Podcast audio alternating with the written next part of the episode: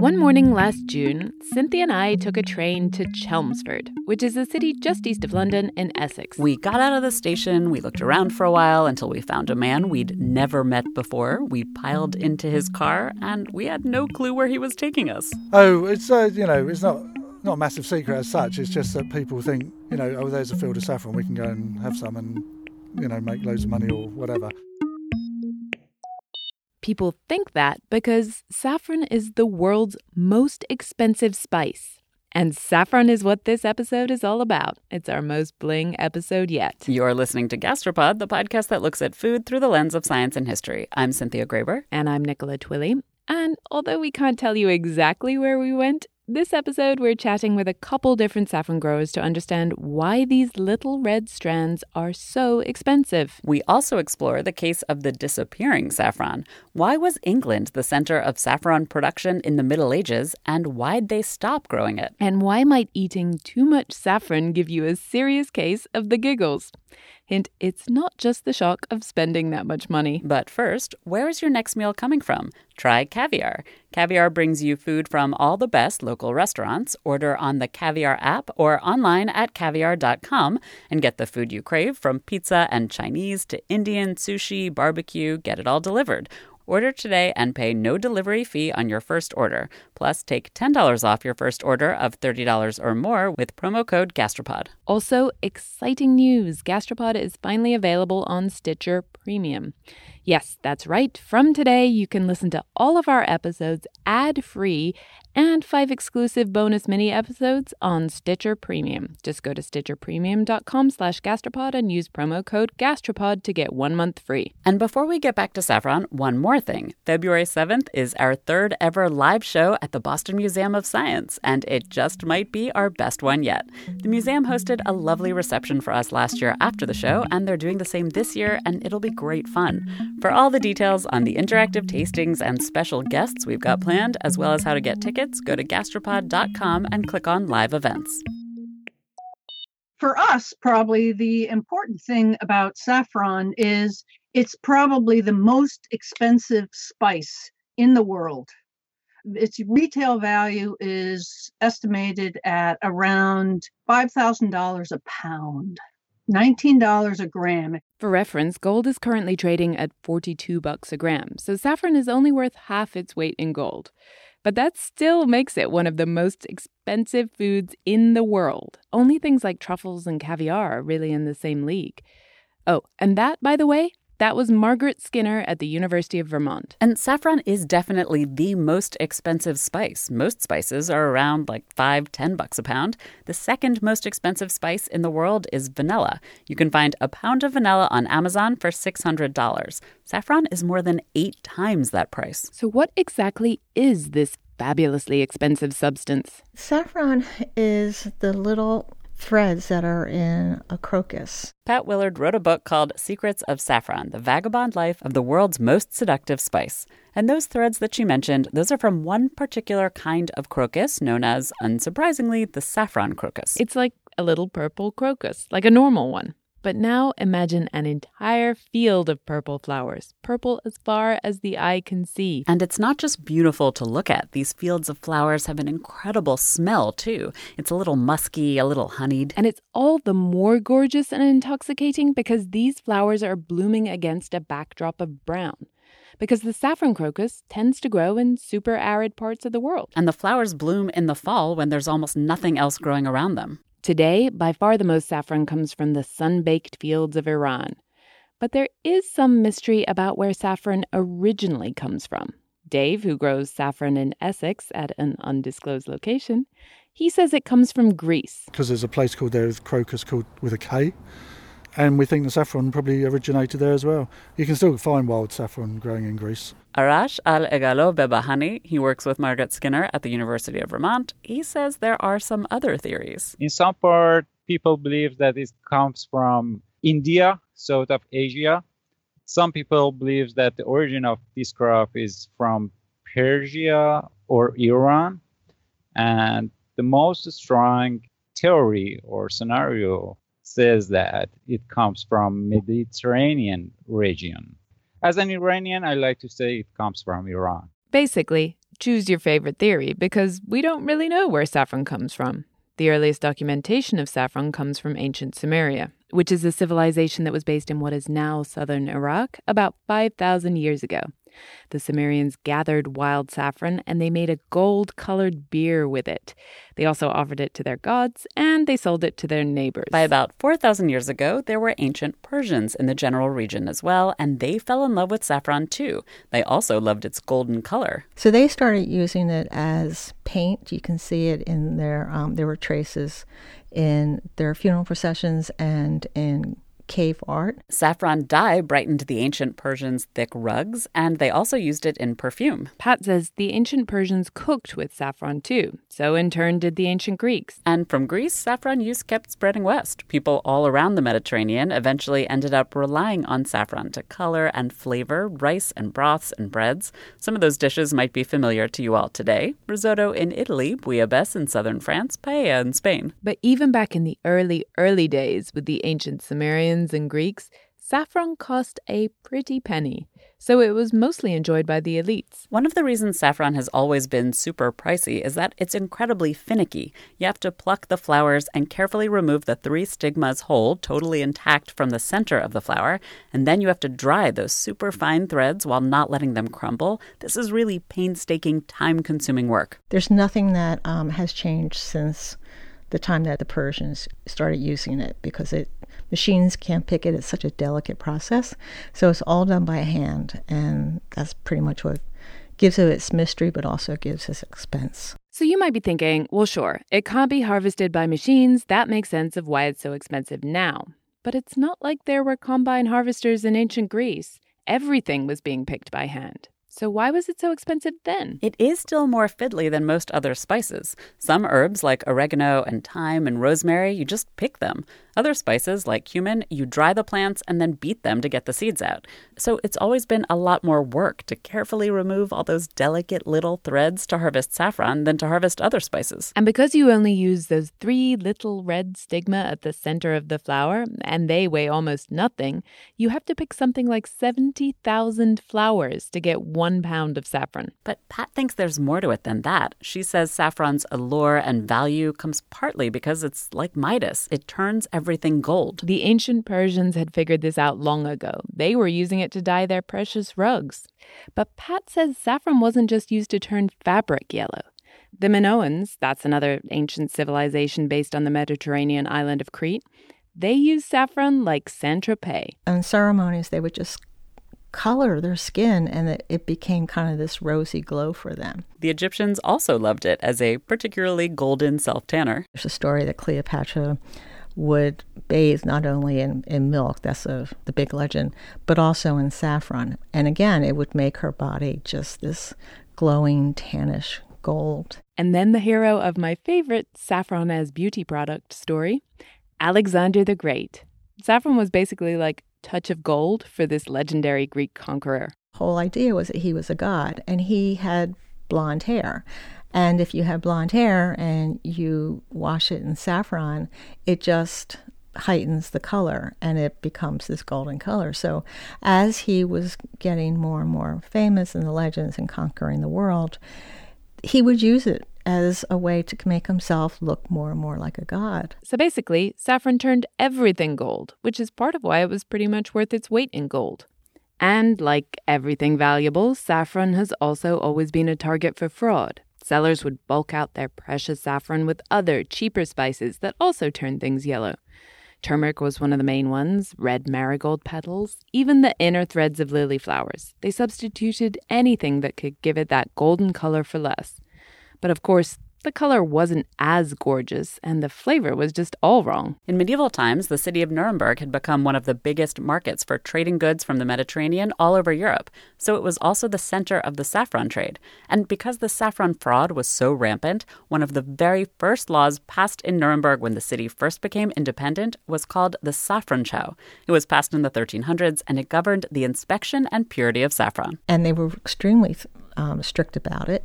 And they would go about each day making sure that go from you know cart to cart and stall to stall, tasting each one, making sure that it was okay. And if you were found to be not selling it right, the conviction rate was just tremendous, apparently. And the punishment was very strict. They not only hung you, but, um, you know, chopped off your head. And then there's these accounts that I heard, uh, one particularly sorrowful one of a widow with children selling a small bit of saffron, and they buried her alive with the saffron. And that wasn't an uncommon thing you got buried with your your imitation saffron. So yeah, medieval Europeans took their saffron seriously.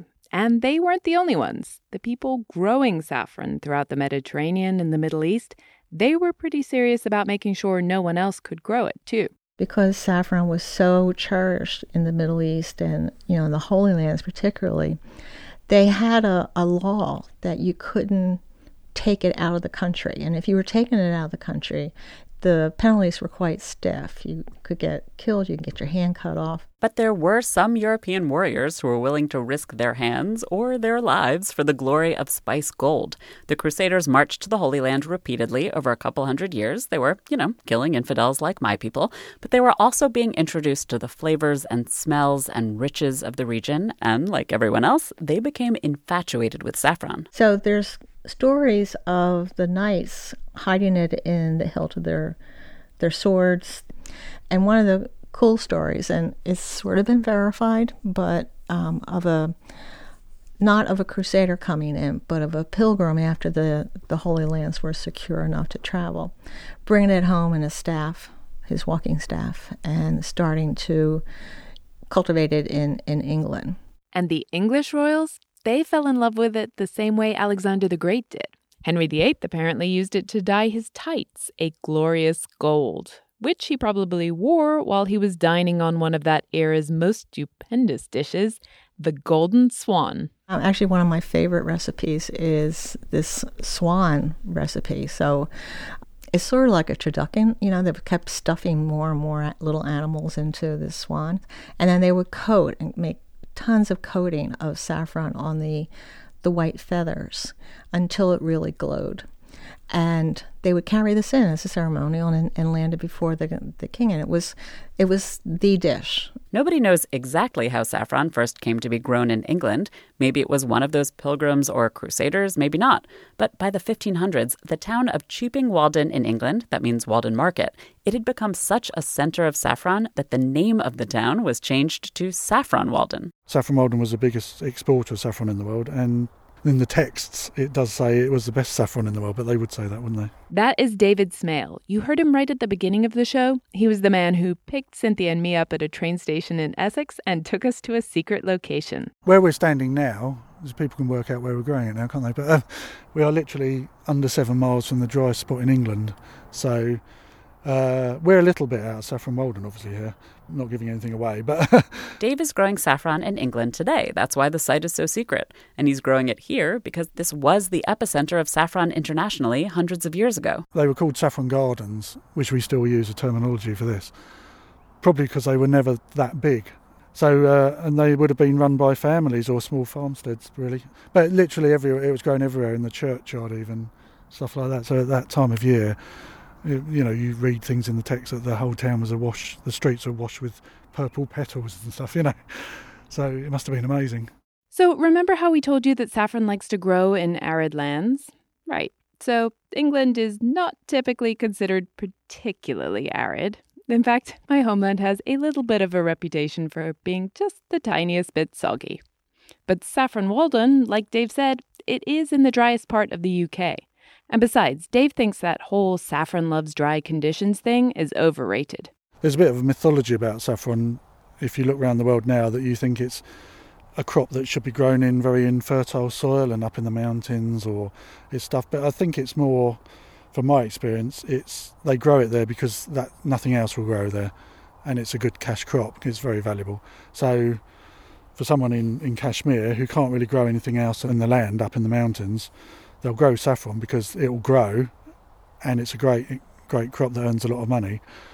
But actually, when you put it into fertile soil in England, it suddenly it takes on the flavour of the soils and and it suddenly becomes an amazing flavour. And it's a lot sweeter than most saffron. This must have been what folks in medieval England figured out. After all, Saffron Walden was the center of all things saffron for a couple hundred years, but then saffron growing and exporting died out. And we mean totally died out. No one in England was left growing saffron by the 19th century. Why? Uh, money, labour costs. Dave explained England industrialized in the 1800s. People could earn more working in those dark, satanic mills, the new factories and coal mines of the Industrial Revolution. They'd earn more than they could in the fields, even if those fields were filled with saffron. Even if you go out the other side of the world and ship it over here, it ends up a lot cheaper than you can grow it here. Simple as that, I think. Yeah, very simple economics, yeah. And today, it's still cheaper to grow saffron in Iran and import it into England than to grow it here. But um, Dave just said the economics don't make any sense. So why is he growing saffron? That's a good question. Um, ah, uh, I wanted to grow something. I always have done. I mean, my family in Devon and Cornwall used to grow carnations. And Dave was getting a little antsy in his day job. After working in the industry, geophysics industry for a while, I um, decided I wanted to grow something. Dave knew that saffron used to be grown in the area. I mean, the town is named after it. So he figured someone must still know how to do it, like maybe the guys at the agricultural college up the road. And I phoned them up and got passed around from one or two people, and they all said to me, "No, don't know, mate. No one knows anything about that. We don't grow that over here anymore." Someone, one of them said, "They don't grow saffron over there. It died out hundreds of years ago." So, oh, okay, right. Dave had to kind of figure it out for himself. First, he had to track down saffron bulbs, which he did. Then he planted those bulbs. They're actually called saffron corms. He planted them in his back garden, and, you know, the corms flowered. It was looking pretty good.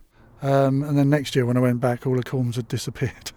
So, and I still to this day, I don't know why. Dave's leading theory on the great saffron disappearance is that the corms were eaten by animals. But you know, saffron bulbs are supposed to be very nutty and very nice which is why all the animals love them. it's a bit annoying, but. So we asked a commercial bulb grower for advice. The person didn't grow saffron, but did still have a recommendation for how to keep pesky animals away.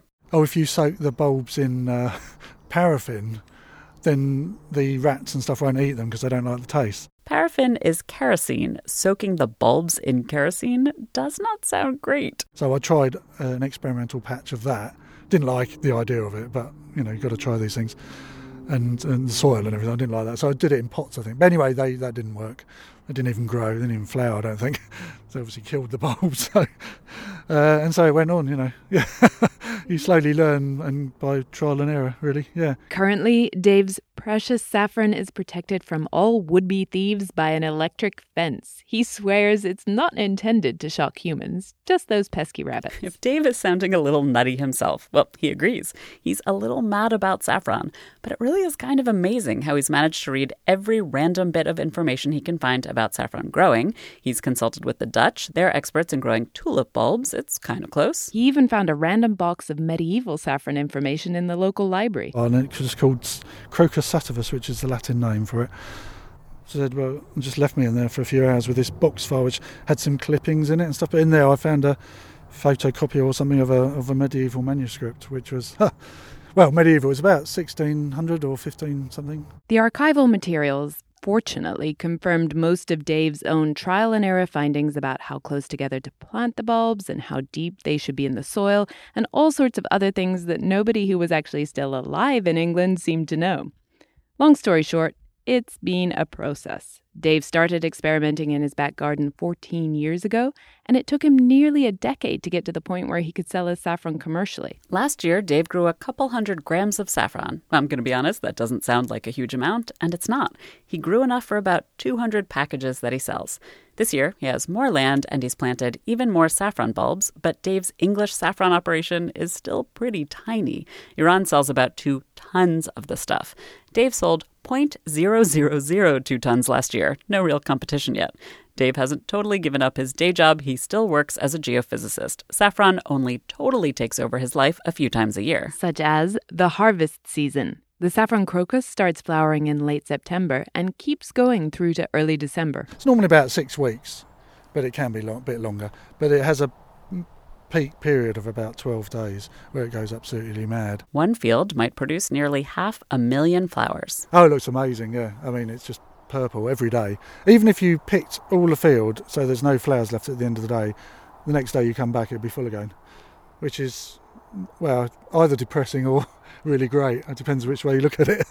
Depressing because half a million flowers might be gorgeous to look at, but it also represents hours and hours and hours of backbreaking work. I can pick about 300 an hour, but a, a newbie croker, we call them, C R O K E R. Oh, they wouldn't get anywhere near that, would they? That's just the picking. They have to carefully remove the stigmas, too. If for some reason you're nearby during harvest season, you might be able to recognize the crokers, as they're called, by the color of their fingers. Completely purple and yellow. So, yellow where you've accidentally touched, because you're not supposed to touch that bit, obviously. Um, but then purple, because all the dye from the f- petals all leaks. So you have cool croker fingers. That part is not as pretty as it sounds. The purple stain makes the tip of the croker's fingers look like they're in the final stages of dropping off from gangrene. But it's not all freaky fingers and lower back pain. There are some perks to the job. The smell is the best smell you'll ever smell in your life. When you smell dry saffron, which we can do in a bit, um, it's obviously got its distinctive smell and it's beautiful and it's quite heady. We get actually our people get um, you know they get a bit intoxicated when they're packing saffron. You have to get fresh air every so often because it is a narcotic in uh, big quantity. So this is a fact, people. Dave is not making it up. Saffron can be a potent narcotic. A little expensive for a high, yes, but some scientists are studying its mood-boosting effects in the lab. Weirder still, it turns out the medieval nuns were hooked on saffron back in the day. That's where we're going next, but first we want to tell you about a couple of our sponsors this episode. When it comes to bra shopping, it's all about finding the right fit for you. And there's only one lingerie brand that offers bras in sizes AA through G and half cup sizes. ThirdLove. There is some debate over who actually invented the bra cup letter system that we use today. Historians credit either William and Ida Rosenthal, the founders of the Maidenform Company, with establishing the ABCD cup lettering system in the 1920s, or S.H. Camp and Co., who were the first to advertise a cup lettering system in the Corset and Underwear Review in February 1933. In either case, the letters weren't linked to actual measurements and took no notice at all of the size of your rib cage. It took another 50 years to standardize that. Even today, most old school bra brands carry 15 sizes, but ThirdLove has 60 sizes, including half cups. Right now, ThirdLove is offering Gastropod listeners 15% off your first order. To find the bra you've been waiting for, all you have to do is answer a few simple questions from ThirdLove's Fit Finder quiz. It takes 60 seconds, and you can do it all from the comfort of home. Try a ThirdLove bra. It's so comfortable you might forget you're wearing it. And if you don't agree, returns and exchanges are always easy and free. Go to thirdlove.com slash gastropod now to find your perfect fitting bra and get 15% off your first purchase. That's thirdlove.com slash gastropod. At the beginning of the year, we all think about ways to better ourselves, learn new things. One great way to do that is by watching and listening to the Great Courses Plus. With the Great Courses Plus, you get unlimited access to over 8,500 different lectures presented by some of the world's leading professors and experts. And as one of our listeners, you can start enjoying the Great Courses Plus for free. For example, check out their course on food, science, and the human body. Award winning anthropologist Alyssa Crittenden compares the current paleo diet fad to what our actual ancestors ate and explores the 1900 edible insect species on the planet, which 2 billion people eat as part of their regular diet. There's even an entire episode on how the spice trade has shaped history. You can watch this or any of their courses from your TV, laptop, tablet, or smartphone, or listen along with the Great Courses Plus app. Right now, as one of our listeners, you'll get a free trial to enjoy the Great Courses Plus, this lecture and more than 8,500 more. But you'll need to sign up through our special URL. Start your free trial by signing up at thegreatcoursesplus.com slash gastropod. That's thegreatcoursesplus.com slash gastropod. Finally, have you ever wondered about the stories behind the stories you read in magazines or hear on podcasts like ours? We're fans of The Open Notebook, a nonprofit publication that peeks behind the curtain to show how great science writers find their ideas, how they go about reporting and writing them, and the hundreds of decisions that go into crafting the kinds of stories that people like us and you love. The Open Notebook has even talked to the two of us about how we make Gastropod. If you geek out on director's cuts or other behind the scenes type of stuff, if you're a journalist looking to polish your skills, or even if you're a scientist who wants to get better at communicating your work, check out theopennotebook.com. After we'd walked the saffron fields with Dave, he took us to his saffron stash. So it's all packed up, really, really lovely. Yeah, this is a You have a traditional whiff of that. saffron Exactly. chest, is well, it? my saffron never sees the light of day until it's sold. Oh my gosh. You oh, smell it. And that's that's truffle wrapped, so it's not even you're not smelling loose saffron. Do you? Oh. Have a whiff I reckon that would make me pretty sprightly. Oh wow! Yeah. Am I going to get intoxicated if I keep smelling Yes. it? Okay. Good. That's double packed in bags, so that's and that hasn't been opened. So in no, it's in a, this bag, in and then it's Ziploc, another bag, in and Ziploc then bags, bag. and then this bag, and then this thing which is airtight. and it's still and it still stinks so like strong. Oh my god. See Ah, mean? and the honey that you're. T- I can. I You- totally smell that see it. honey scent. Yeah. Cynthia and I wanted to sit and sniff Dave's saffron all day. That's really intense. I'm, I'm just gonna sit here. Wait, you can just leave, can you just leave me here with some saffron to keep smelling? So we wanted to know what exactly is behind saffron's amazing happiness-inducing smell. The main constituents in um, saffron are what we call kind of there's safranal, there's uh, crocetin and and cro- crocin are the uh, compounds in um, saffron that have been believed to kind of have the antidepressant effects. So those components seem to be the most important bits, and, and they're responsible for the color and the flavor and, and the taste. Adrian Lopresti is a clinical psychologist and researcher at Murdoch University in Perth, Australia, and he got interested in saffron. Because my uh, area of interest is looking at lifestyle and uh, nutritional treatments for mental health disorders. Um, and so that's when I saw some of the research with regards to saffron. Pat Willard, she's the author of Secrets of Saffron, she told us that saffron has a long history of being used as a medicine for all sorts of things, but mostly as a remedy against melancholy. If you were just terribly depressed, you would get these. They used to make these little pills for it that was saffron and mixed with molasses. So, you know, the uh, ancient kind of Prozac.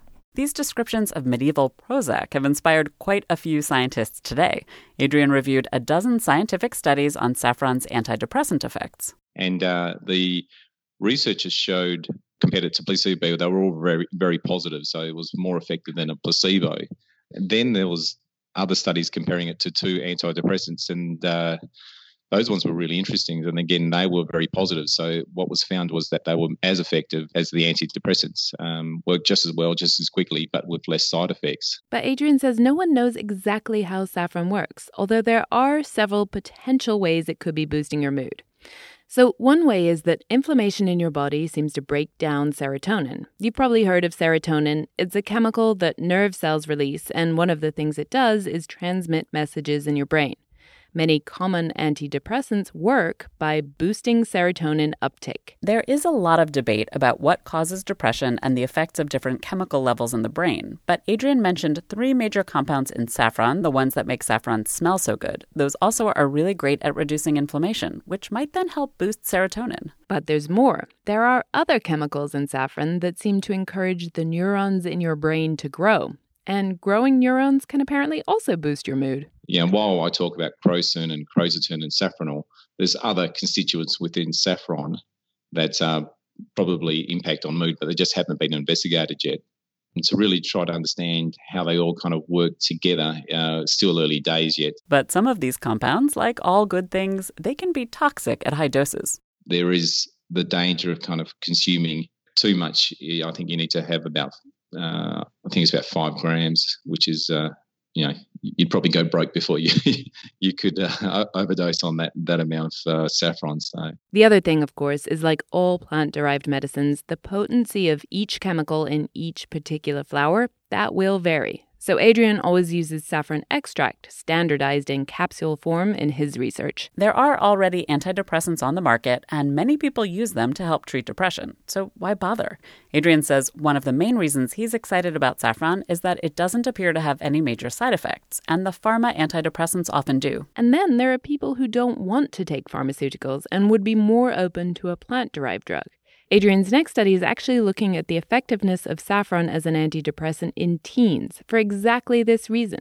There are parents who don't want to have their kids on conventional pharmaceutical antidepressants. Adrian told us about a bunch of studies he still wants to do, but he feels pretty good about saffron. Plus, at the levels that he's studying, you can even afford it. So I'd be quite confident now to recommend it as a uh, antidepressant for people with mild to moderate depression um, who may be reluctant to take pharmaceuticals. Uh, so I think there's enough evidence out there to use it as a, as a treatment. Adrian thinks that future research is only going to confirm saffron's potency. There are some promising animal studies already that show that saffron boosts dopamine too, the feel good neurotransmitter. So, yeah, possibly taking saffron and, and maybe higher doses can can potentially really lift moods. And this ability of saffron to make people perky, that also has a long history.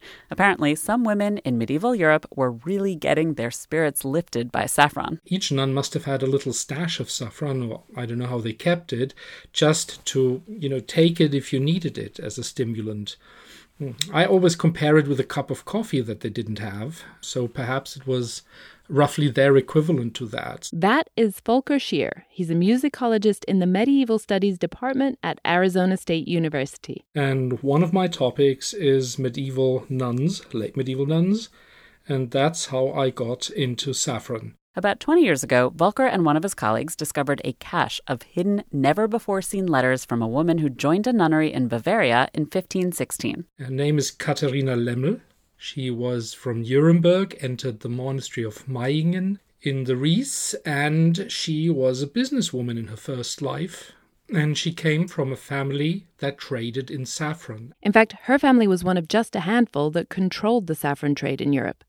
And Katharina's letters are full of saffron. She writes to her cousin Hans, who ran the family business. And she orders huge amount of saffron sometimes like a kilo a year for the monastery. That is a crazy amount of saffron. Volker says in today's money it would have been about ten to fifteen thousand dollars worth, and there were only fifty or sixty nuns living there. And one of the things she writes is that they need saffron during Lent. And she writes pretty much verbatim that when they have to sing and pray a lot, they need saffron to yeah, make it easier for them. The thing you need to understand about medieval nuns is that they weren't just singing and chanting and praying for fun, or even just for their personal salvation. It was their job. They were being paid to sing and pray for hours and hours a day and even through the night. You were supposed to sing as a nun for everyone, for society, for donors, for deceased, and you were a professional singer, you were a professional prayer. The donors and the nuns both seemed to believe that taking a pinch of saffron as they sang helped them to sing longer and more intensely. But to be fair, it wasn't just saffron. The other thing you have to understand about medieval nuns is that they were off their heads on a whole bunch of different substances. I mean, you have to see that nuns mainly drank alcohol, like everybody in the Middle Ages. So per day, they had typically two, three liters of beer or wine, depending on where they were. Um, they ate other active ingredients such as nutmeg. Higher quantities of nutmeg will also have some effect on you. Um, they might have eaten hemp soup in addition, and they consumed saffron. So it was quite a mix of uh, things, and I always call it like singing under the influence. So these nuns might have been, you know, pretty high as they were singing. And now imagine the scene in the cloister. If you ever sang in a choir, you know that standing together with many other people and singing communally and loud, and if it's good music, it's getting better. You can't do that alone, and you get feedback at that moment, and you feel great, you feel good. Um, it does have an effect, and also the surrounding you are in has an effect. Uh, in monasteries, you sang at times when it was pitch dark outside, like when they got you up in the middle of the night to sing the night service. Um, it was the flickering of candles. And when you walk the cloister and you sing as a group, uh, you walk synchronized, you sing synchronized, you sync yourself with a group and the acoustic changes and it's it's awesome it's really something that was very very impressive of course we'll never really know how it felt to be a medieval nun high on saffron and a variety of other psychoactive substances fasting and chanting in the dark but Volker was curious. He wanted to see how this medley would affect a group of contemporary choristers. He got as far as asking their musical director. But he uh, declined. He thought that was a little too much to try out. Volker told us the nuns weren't just getting high on all that saffron, they did use it in the kitchen too. Katharina's letters included mentions of saffron soup. Saffron rice and porridge were also really common at the time, so they were enjoying the flavor of saffron as well. This use of saffron to color rice in a paella or risotto or even just in a broth, it's still common in continental Europe today but not in England, where much of Europe's saffron was once grown. Like we said, Saffron Walden was once the center of saffron production in the world. But somehow that's left almost no trace in my national cuisine. There are recipes if you look in the text. I mean, there are Easter cakes are made with saffron and stuff, but, just people have lost the you know the, how to do it. Dave's trying to reintroduce saffron to the British diet, and not just in Mediterranean food like paella. He's been working with a local distiller to make saffron gin. It's quite tasty. And a local chocolatier in Saffron Walden uses threads of Dave's saffron in one of their most popular truffles. Which we can report is also very delicious. But the main thing that Dave wants British people to understand is not to be afraid of saffron. You don't have to take out an overdraft and throw giant handfuls of saffron into a dish in order to savor its unique taste. Instead, he says, just take a few threads and infuse them properly. The best way of doing it, really, I suppose, is to put it in a liquid which is warm or hot, not boiling, but just off. It doesn't have to be water. In fact, something with fat like oil or cream is better because it keeps infusing after it cools down. Water doesn't work quite as well. Alcohol will work too. And the best way to do it, which I've never seen anyone else saying this, but it's definitely true, is to put it in a ramekin and infuse it in a very small amount of liquid, and you'll get a lovely colour almost immediately coming out. Uh, and then cover that with a saucer and uh, just leave it basically. Well, at least two hours, preferably overnight. That way, Dave says, you extract all of the flavor and you don't lose any of the scent. By the end, the threads should just be a pale, ghostly white. Dave says you can infuse cream and then pour it over fish right before you serve it. That's one of his favorite dishes. Or make your own saffron infused oil to drizzle over all sorts of things. I have to say, I'd never been remotely interested in cooking with saffron before this episode. It seemed like something expensive that wasn't so transformative.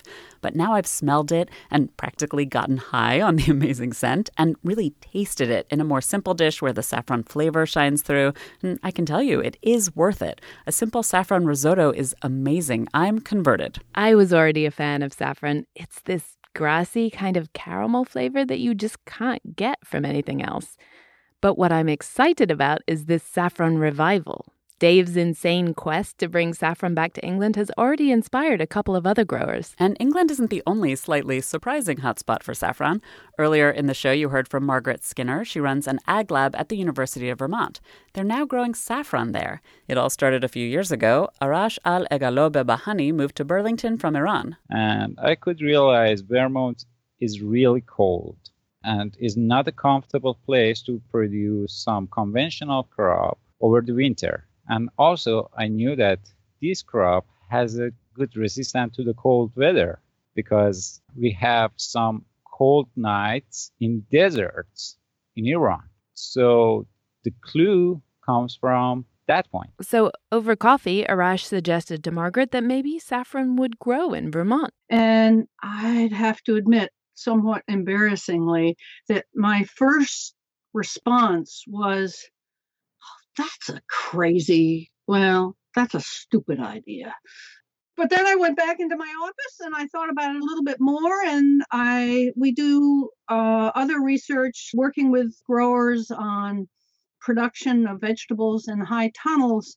And it was sort of then that I started thinking, hmm, maybe saffron is something that could be integrated into current uh, cultural practices and that's sort of where it took off from there. Margaret and Arash have been trialing their New England saffron for a couple of years now, and their yields are actually really good. And growing saffron could make economic sense for Vermont farmers, too. It blooms in the fall and early winter when they're basically done harvesting other crops. The tomatoes are finished. Um, they might still have some you know, winter squash or some of those things, but most of the field work is done.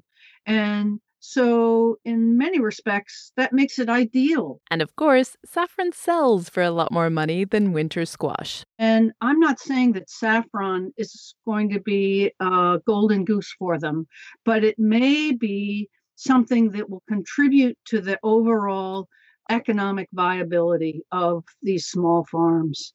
So, yeah, growing and harvesting saffron is still a lot of work. But for Dave in England and Margaret and Arash in Vermont, the benefits are worth it. And anyway, Arash told us it's not really all that bad. Whenever you have interact with beautiful, beautiful flower with a really nice smell, I think it's not really difficult. So, uh, it's a beautiful job. It's a nice thing to do. Arash actually sent us some recordings this fall when he harvested those purple fields of saffron. Stick around and you'll hear him after the credits. When it comes to bra shopping, it's all about finding the right fit for you. And there's only one lingerie brand that offers bras in sizes AA through G and half cup sizes ThirdLove. Find your perfect fitting bra today. Go to thirdlove.com slash gastropod and get 15% off your first purchase. That's thirdlove.com slash gastropod ThirdLove thirdlove.com slash gastropod. Ready for delivery that exceeds your expectations? Try Caviar. Caviar delivers the best food from your favorite local restaurants. More menus, easy ordering, fast delivery. Get the best restaurants delivered. Order on the Caviar app or online at caviar.com. Order today and pay no delivery fee on your first order. Plus, take $10 off your first order of $30 or more with code GASTROPOD. Huge thanks this episode to David Smale of English Saffron. We've got links and photos of him and his saffron fields online, as well as how to get hold of his saffron and his saffron gin for yourself. Thanks also to Pat Willard, author of Secrets of Saffron, to Adrian Lopresti, clinical psychologist and researcher at Murdoch University in Perth, and to Volker Schier, musicologist and medievalist at Arizona State University. We've got links to their books and papers on our site too. This episode, we want to personally thank our newest supporters at the $10 per episode or more level Ali Punzalan, Blanche Tasier, Tanya Hansen, Christian Driesen, who listens while he trains for the AIDS life cycle race, and Patrick Daly, who uses our episodes in his teaching syllabus. We love you very, very, very much, and we're sorry if we mangled your names. If you're a sustaining supporter of the show, that's $9 a month on our website or $5 an episode through Patreon. Look forward to a super cool newsletter of extras, including the contemporary drink that Volker Schier recommends trying to get a sense of how those medieval nuns might have felt. And finally, thanks to Margaret Skinner and Arash Ghalehgolab Behbahani of the University of Vermont. We'll leave you today with Arash and his wife, Agreen Dovari, harvesting saffron flowers in the high tunnel, plucking out the stigma, and then drying them in the oven. Good morning. It's Monday morning. We are at Saffron Research Center and heading up to the Saffron High Tunnel to pick up uh, the flowers.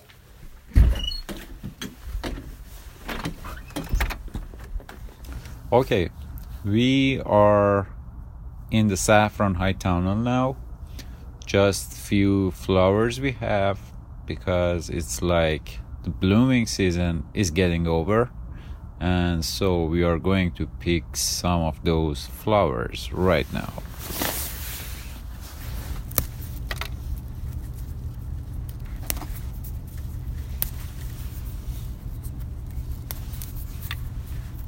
The next step is to separate the yellow stamen from the red stigma and purple petals of the flowers.